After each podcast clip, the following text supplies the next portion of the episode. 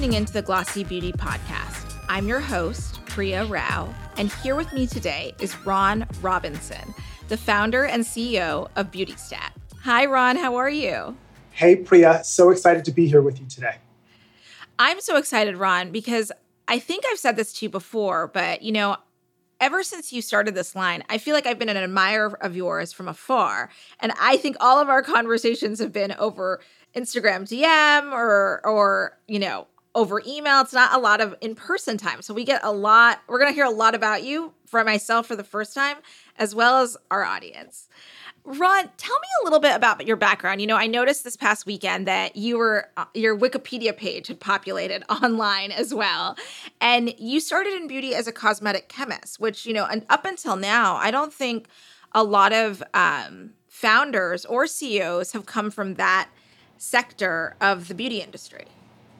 Yeah, I agree. It's I think it's what has really set us apart. But Priya, I think it's important to understand my background and how, how I became a cosmetic chemist.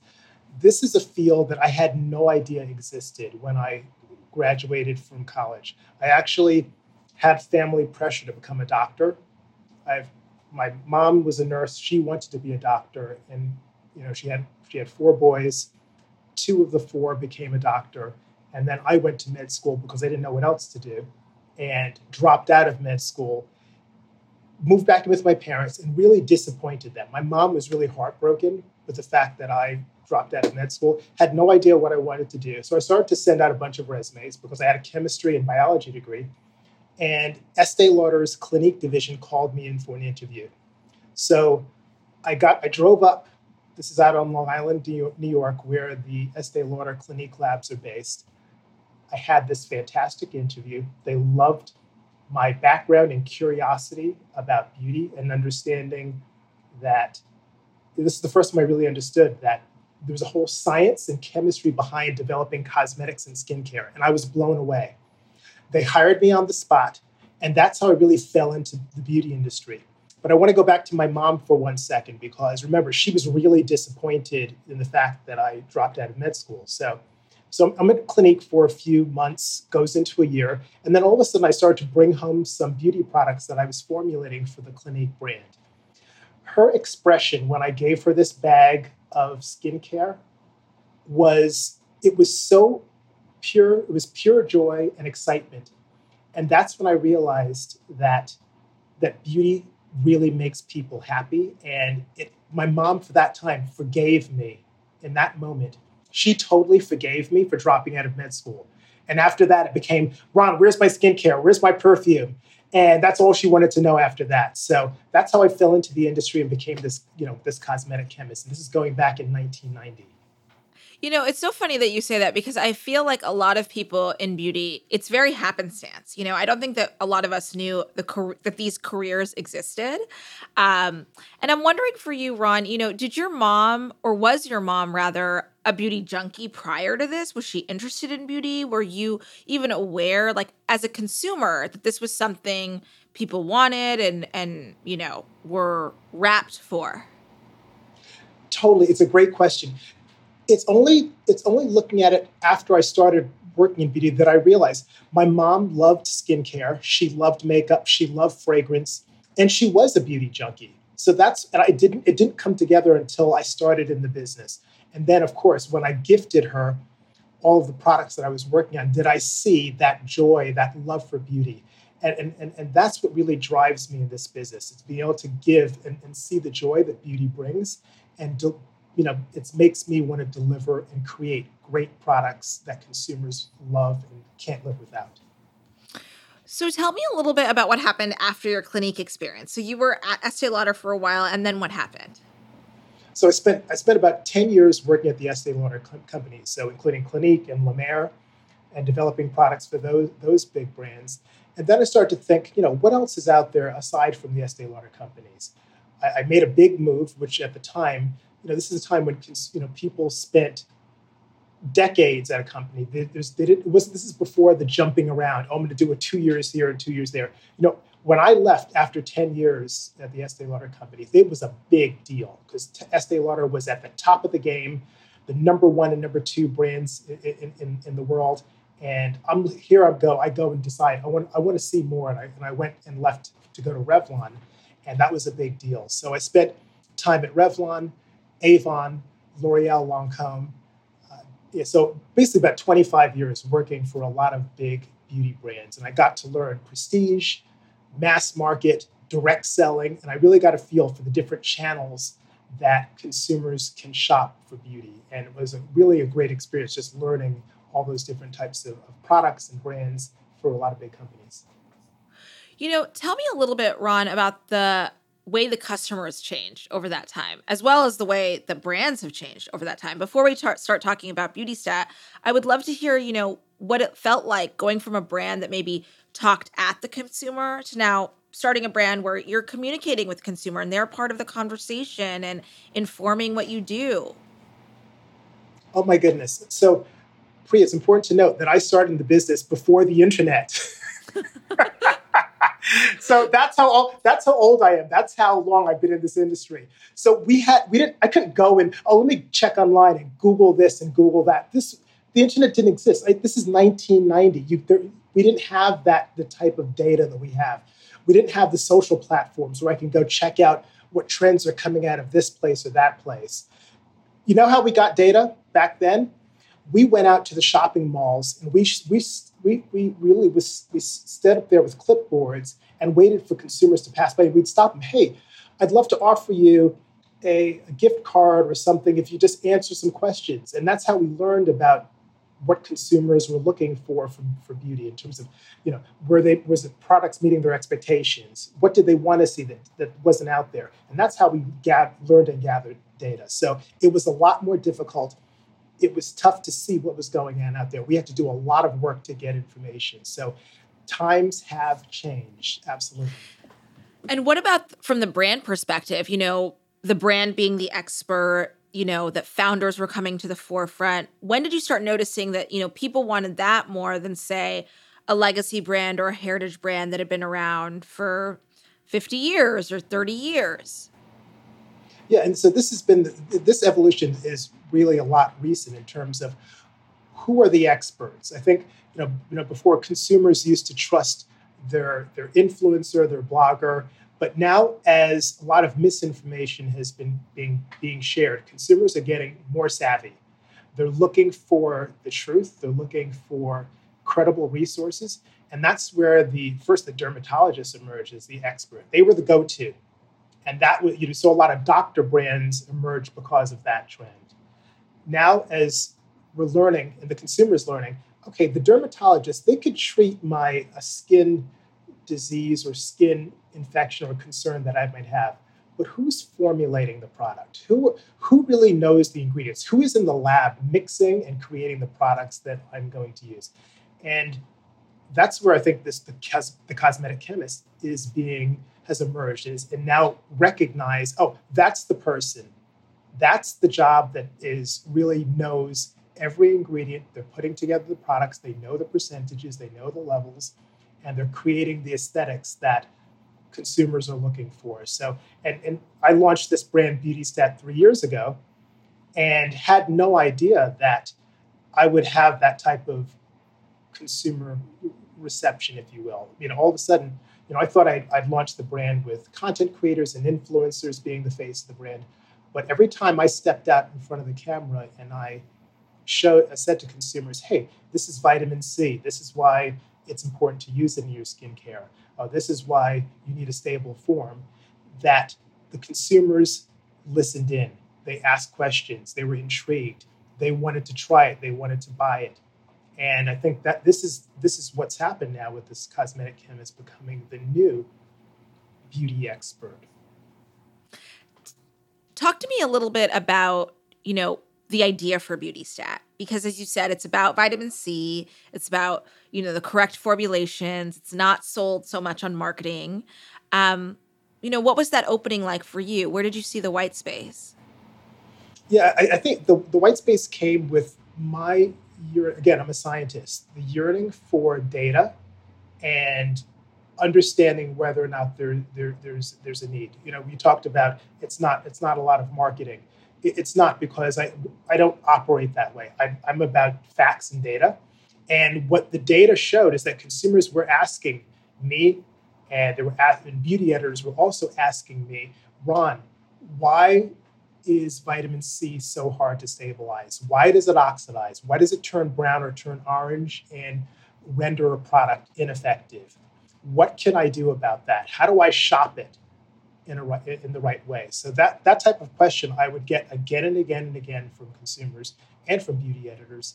And that's what got me thinking, what if I could stabilize pure vitamin C and deliver a product that didn't go orange, didn't oxidize, that was able to stay effective from the first drop to the last drop? Would that not be a breakthrough?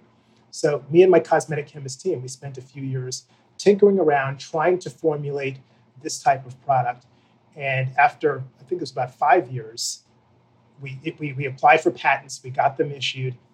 We found a formula that had great aesthetics and was rock solid stable. And the, the last piece in my quest for data and validation, it was actually sending this product for an independent clinical test. That was the last step. So we said if we could get good results showing that not only is it pure and stable, but also effective, we've got something. So we wouldn't send it on an independent test. Then we went back to our day jobs and you know, and then X amount of weeks, I think six, eight weeks went by, we get the results. Priya, I was blown away. Consumers saw significant improvement in almost every skin concern. And that's what prompted me to launch the brand BeautyStat with a star vitamin C serum uh, three years ago in 2019. What was the idea around the marketing then, Ron? Because you said you thought you were going to launch this brand and it was going to come out of the gate and it was around bloggers and influencers. And every time that I think of BeautyStat, I think of you. I think of your face on TikTok, on Instagram, on social media. I also think about like the branding on your site, the fact that it's like, it says like cosmetic chemist formulated. You know, your story is so central um, to the brand. I'm wondering when that kind of come to Jesus happened for you. Like, when did you say, like, oh, I'm this brand. I'm I'm the person who's going to really push it to the next level. Yeah, it, it came, I think, a few months into the launch uh, because we were testing different creatives. We were deciding how how to steer our social. What did our look and feel want to be like? And I, I envisioned that I would be more in the background. You know, given I'm a chemist, I'm like the lab rat. That I, I, I had no idea that I'd be the, the face and spokesperson for the brand. So but an opportunity arose where I had, you know, G- Good Morning America asked if I would come on TV and talk about my story. And when consumers saw that, that's what changed. That was the pivotal moment where consumers were like, who is this guy? I need to buy his products. This guy knows chemistry, he knows science. I've got to go and get and find out about this brand and try his products. And that was the turning point that shifted our strategy and made me, you know, you know, have to take off the lab coat every once in a while and then get out get out there and talk to consumers and share it and help to educate them as well. Was that challenging for you? Some people love it. You know, some people love being in front of the camera. Were, were you a little maybe reticent or, or did you expect this was going to be part of your role? I, I think I, I, I tend not to like to, I guess the word, the word is be the center of attention. I'm more of the listener. But in this case, consumers want to hear from me. They really want to hear from me. So I, I feel compelled to do that because, again, if there's a, if there's a need out there, I want to help solve it and help to educate that. So I, I have to rise to the occasion. So I've become more and more comfortable with it because it's about the consumer. It's about it's about really helping and helping to to educate and help you know meet the consumer need and close need gaps. So I think that's what has made me feel more comfortable with this this new position that I have within the business. Well, I think a lot of founders, especially during COVID, you know, stores were closed. It was all about IG lives or clubhouses. You know, founders really had to get up, up, up, up in the forefront then. Ron, tell me a little bit about why vitamin C. You know, I know that's your hero product, but you've expanded beyond that. Why did you think if I'm going to come out of the gate, this is going to be the thing that I stand behind? Purely because of the data. The consumers kept on saying, hey, I like vitamin C. I understand that it's going to do do good for my skin, but I want a product that does not oxidize. So it was based on answering and closing a need gap that made me start there. What's what's interesting that happened with that because it's you know it's all about the timing and the alignment of, of the stars. So here we are launching a vitamin C product. Everyone, every brand has a vitamin C product. We think we have a real strong point of difference and then pandemic happens we have consumers really looking for self-care looking for ingredients that are really going to benefit them and then we, have discovered that the searching the search the google search for vitamin c and vitamin c serums skyrocketed just at the time when we've launched our brand so we certainly benefited from, from the fact that consumers were recognizing and searching for vitamin c and looking for products that were really going to deliver results for them Tell me a little bit about your retail strategy, Ron, because I know that you started D2C and you were thinking about obviously these Google searches, this data that was in your hands. But how did you approach retail? What did you think was right for you? Yeah, it's, it's, interesting. I, I thought that we would be a pure D2C brand. That's how we started, that our, our roots and origins started there. But then certain real retailers started to reach out. They saw that we were creating this cult following a lot. Another surprise that happened. That sorry for the tangent. Consumers started to post photos with them actually holding our vitamin C serum. They would they felt there was an, a, a, sense of pride that they discovered something that others ha- have not, and we saw. I, I was like, wow, I was kind of really blown away with the fact that consumers would would feel so proud and excited about holding our, holding our product. And, and and that is what got the attention of a lot of retailers. They're like why what are consumers holding? What are these influencers and content creators holding? What is who is this BeautyStat? And and some you know our one of our first retailers was Violet Grey they said hey we want to try that product and see if it fits our criteria and a few weeks of testing we were Violet Code approved and we launched with Violet Grey. So that's what got the, the snowball going from a retail perspective. A lot of other retailers, oh, we saw you were on Violet Grey. We saw you got the Violet Code. And then one after another, the department stores, the pure plays, and now finally, ultimately, Ulta Beauty has, has taken us in and we're launching nationwide with them. Talk to me about Ulta because obviously that is the largest beauty retailer in the country. You had this cult status at Violet Grey, and that site has really launched several cult brands, you know, yourself included, Augustinus Bader, you know, it seems like those brands are the brands that we're all talking about now, you know, from 3 years ago, and those brands are really dominating um, the retail space too. So, you know, how do you think that that maybe prepared you or exposed you for the Ulta buying team to come say, "Hey, Ron, sell in our stores"?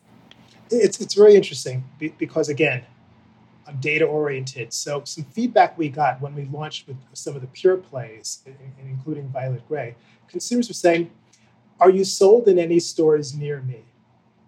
So, and this is during the pandemic as well, and, po- and also now post pandemic, consumers still want to be able to go in, touch and feel, and try products and experience beauty. So it was a, it was a really big les- lesson for us because I think we had this impression that, oh, brick and mortar is over, it's done.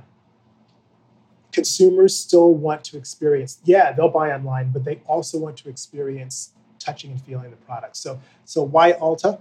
Ulta was a great partner for us. In fact, being able to allow us to be accessible to consumers nationwide, and from the big cities to the smaller towns, all across the United States, they can they can experience a, a, what I think is one of the best vitamin C serums. So that was really key, and they've really embraced us. And I think it's been a, it's been a great partnership with Ulta Beauty. You mentioned a second ago that it was really the consumer and the influencers and the celebrities that were holding up the BeautyStat bottle eh, that got retailers' attention. I know Hailey Bieber, and we'll talk about that in a few minutes, um, is a huge fan, as probably your biggest fan, so much so that you were consulting on her brand now. But again, an aside. Um, I'm wondering about your own experience, though, Ron. Like, I mean, you worked at these mega companies for years. I imagine it wasn't too difficult to get a meeting with a buyer at Sephora or Ulta or Nordstrom? Or what was your experience there? Because some people really struggle with that and don't have that window to, you know, climb through. Yeah, I think it's, it's, it's all the timing for us. Again, it was never the intention to go to go retail. We wanted to start direct to consumer, but then again, retailers reached out. They saw the buzz. They saw the, this cult following that, that, that was growing.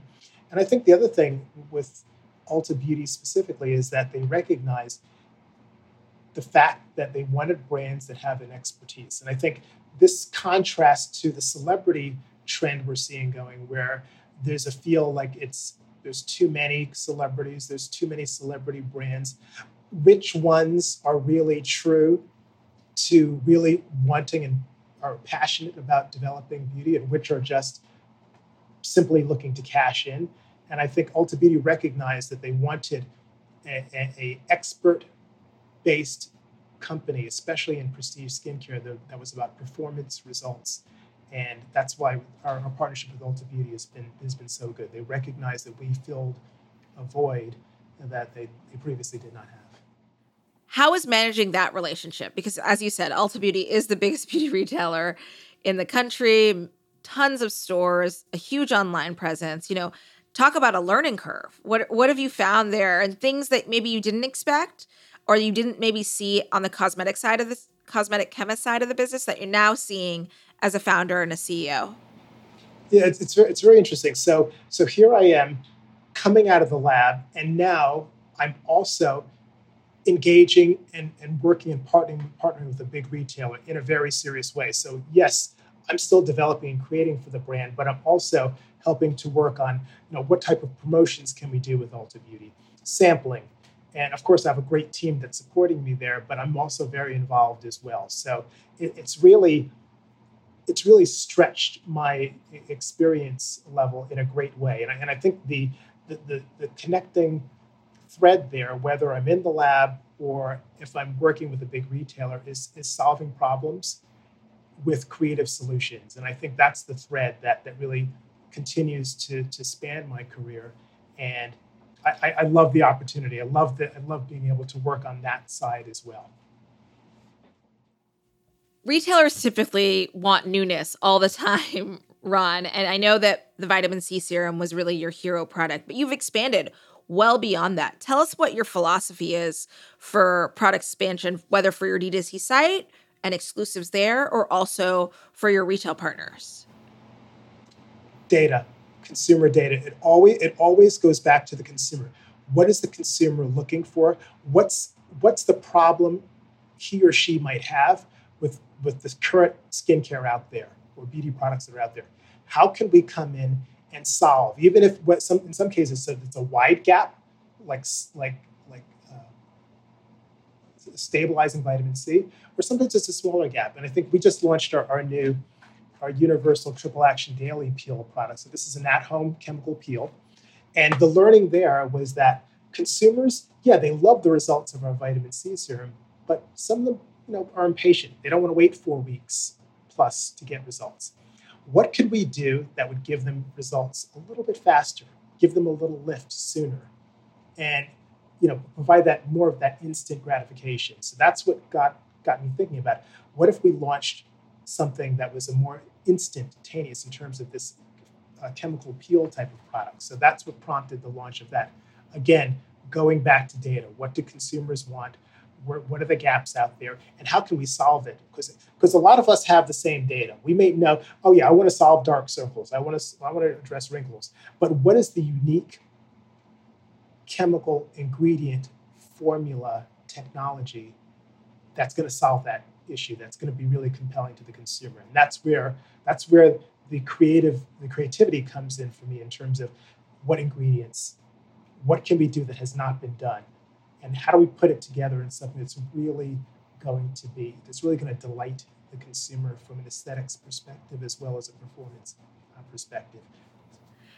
You mentioned um, a minute ago you know the the rise of the dermatologist and the rise of the expert founder, and you certainly are an expert yourself, uh, Ron. And it seems like the space is really getting much more crowded. You know, it's not okay. It's not, um, you know, enough for you to say you're clean, or it's not enough to have really pretty packaging, or uh, a millennial font. It really has to be results driven. So, do you feel like the competitive landscape is becoming more fervent, or do you think that there is a lot of space for others to grow in in this category? It's really hard. You know, you know the cost to, to enter the category is a lot lower, but in order to break through, it's a lot harder. So it's there are new brands every day. There are new celebrity brands. There's new, new brands coming from every place every day, and I, and I think what's what cuts through the clutter is at the end of the day solving a need with with an innovative type of product and i think that's that's been our strength and that will that will continue you mentioned celebrity brands, Ron. I'm wondering, you know, you obviously have your own brand. You have fans who are celebrities, influencers. What made you want to sign on as a consultant for Hailey Bieber's line Rhode? You know, some would say, you know, you've got your own brand, you're you got your hands full there. What made you think that this was a really like simpatico relationship? Yeah, it's a great question. So Hailey, Hailey reached out to me early last year. Uh, she was conceptualizing a brand, but she knew she was smart enough to know that she's not a chemist and she's not a dermatologist. She loves skincare. She always has. It's something that's been passed down uh, to her from her from her her mom and, and, and other family members. She needed to align herself with someone who really was on the ground, understanding product ingredients and products, etc. So she reached out. I, I heard her story, and I said, Hailey, I'm I'm completely compelled, and I really want to partner with you on, on this and help you develop uh, something really exciting. So that's how it started. And she said to me, Well, Ron, in, in return, I know you have a, a, great brand. I love your products. I would like to help support you. So I'd love to try your products. And that's how that barter, if you will, uh, arose and that partnership arose. And, and, it, and it continues to today. Do you think that that that Rhode and BeautyStat have had a halo effect on one another? Absolutely.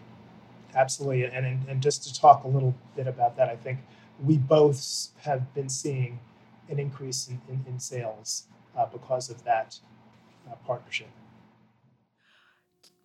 What does growth look like to you, Ron, right now? You know, obviously, I don't know what you can share in terms of hard figures, but you know, how is the brand doing in retail and on your D2C site? Well, the high, uh, on the high note is certainly the expansion with Ulta Beauty. That's where we're the, really the tremendous amount of growth is going to is to occur. We're going to see if, uh, about a forty percent lift this year compared to last year, so we're super excited about that. And most of that is going to come because of the the expansion within Ulta Beauty. On the not so great side is D2C. So I think I think you know a lot of brands are struggling, especially the, the digital native brands. They're seeing, you know, this whole reset with the iOS update and seeing, you know, the, being able to to to find customers and acquire them at, at, a, at, at a lower media cost has been really really challenging.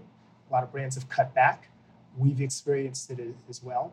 Uh, fortunately, we were diversified enough in our channel strategy to make sure that we could see lifts other other places. So it's it's a, it's a focus to, of course, grow Ulta Beauty and expand and do well there, but also still try to stabilize our direct to consumer business as well.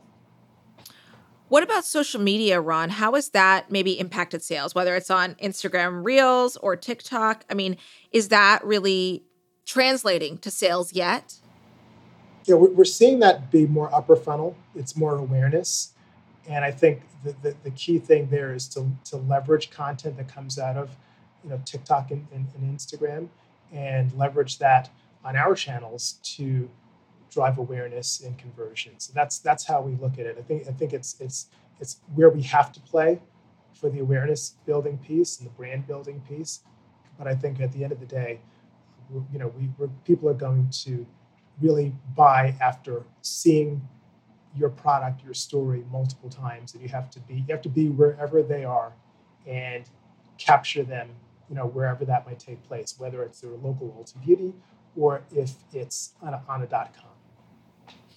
I remember an ex- Estee Lauder executive said to me, I think it was like, you have to see the same brand five to 10 times for you to remember it to affect a purchase. It's wild to me that that's still the case, but I imagine that because of how cluttered everything is and how everyone's everywhere, you really have to do that to stand out. Is that how you feel?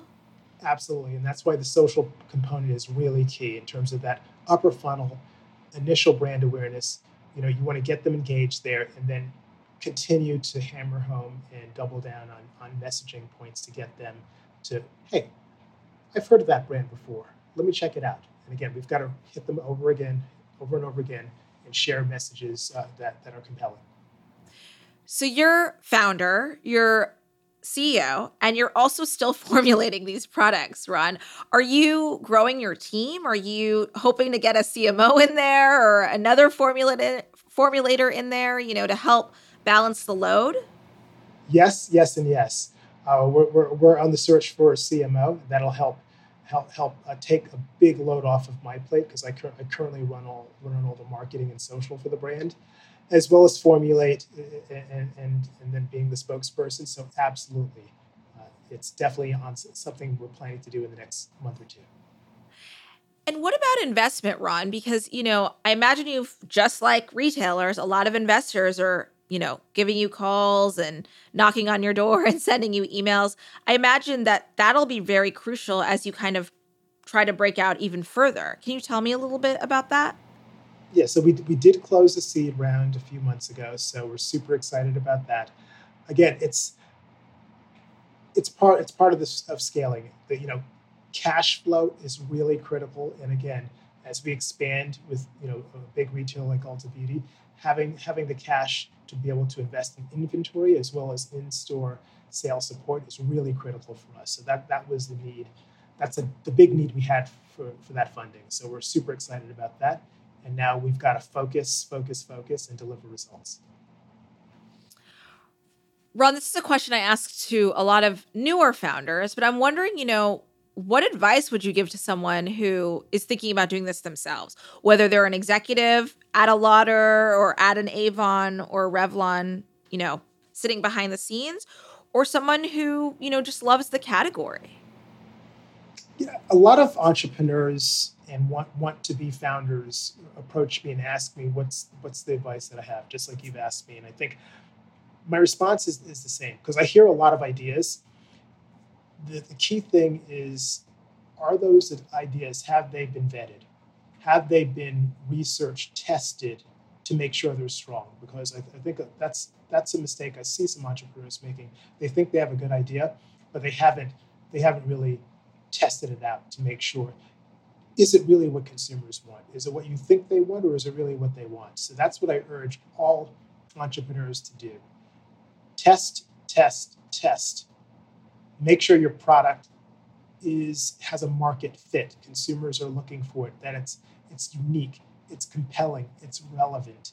All of those things are key things to make sure that you have in place before you go and put the time and money because it's a lot of time, it's a lot of money, it's a big, big commitment and you should only do that and pursue that if you have the data showing that this is your idea is strong, unique, and compelling. Is it really hard being a founder today? harder, harder than ever. It's it's one of those days where it's one of those things where you have in a day you could have the highest of highs and the lowest of lows. And I'll tell you what gives me the highest of highs when I get feedback from consumers, we, I just got this note from a consumer who she literally said, You know, I saw your ads on Instagram a couple of times and I was hesitant to buy your product. I finally did. This product transformed my skin. I cannot stop telling people about it. And when I and this was an Instagram sh- uh, shot, she held up the bottle of her vitamin C serum and she and she captioned it with that with those notes that was a save. I saved that to my phone. I shared that to my team. And I said, this is why we get out of bed every day. This is what keeps us going. It keeps us going because we can help transform consumers' skin. And at the same part of the day, later part, later part of the day, I could have, oh, you know, we have, you know, our, our warehouse lost inventory or a shipment's going to be late and then it's the worst thing ever. so those that's what happens in the life of an entrepreneur. You have the highest of highs where you feel so gratified and so you feel so excited about what you do. And then you have a low moment where it's like, oh my God, this is a wreck. I can't do this anymore. And you're ready to pack it in, all in the same day, sometimes in the same hour. so that's the roller coaster ride entrepreneurs are on. And I imagine, you know, I, I read something the other day or I heard something, I'm forgetting where it was, but, you know, in the good times, you know, when there was no inflation, when there was no supply chain issues or a recession on the loom, you know, it was great to be a founder. You know, you you were on the covers of magazines, you were at speaking at events, but it's going to be really really hard. As as much as you're talking about hard it is now, I imagine the next 6 months are going to be challenging for all founders. Do you think so? All absolutely. Again, we're we're we're in a world now where we don't know what's going to come next. Who thought there would be a pandemic? Whoever thought that? So so now we now we have to think. We don't know what is going to World War III, major recession. We have no idea. Locusts, another another pox. You know, we have no idea what's going to be hurled at us. So we, we really have to just you know seize the day, take it one step at a time, and be prepared for anything, literally anything, because it likely will and can happen. Thank you so much, Ron, for being here. It was such a great conversation. Likewise, Priya. Thank you so much for having me.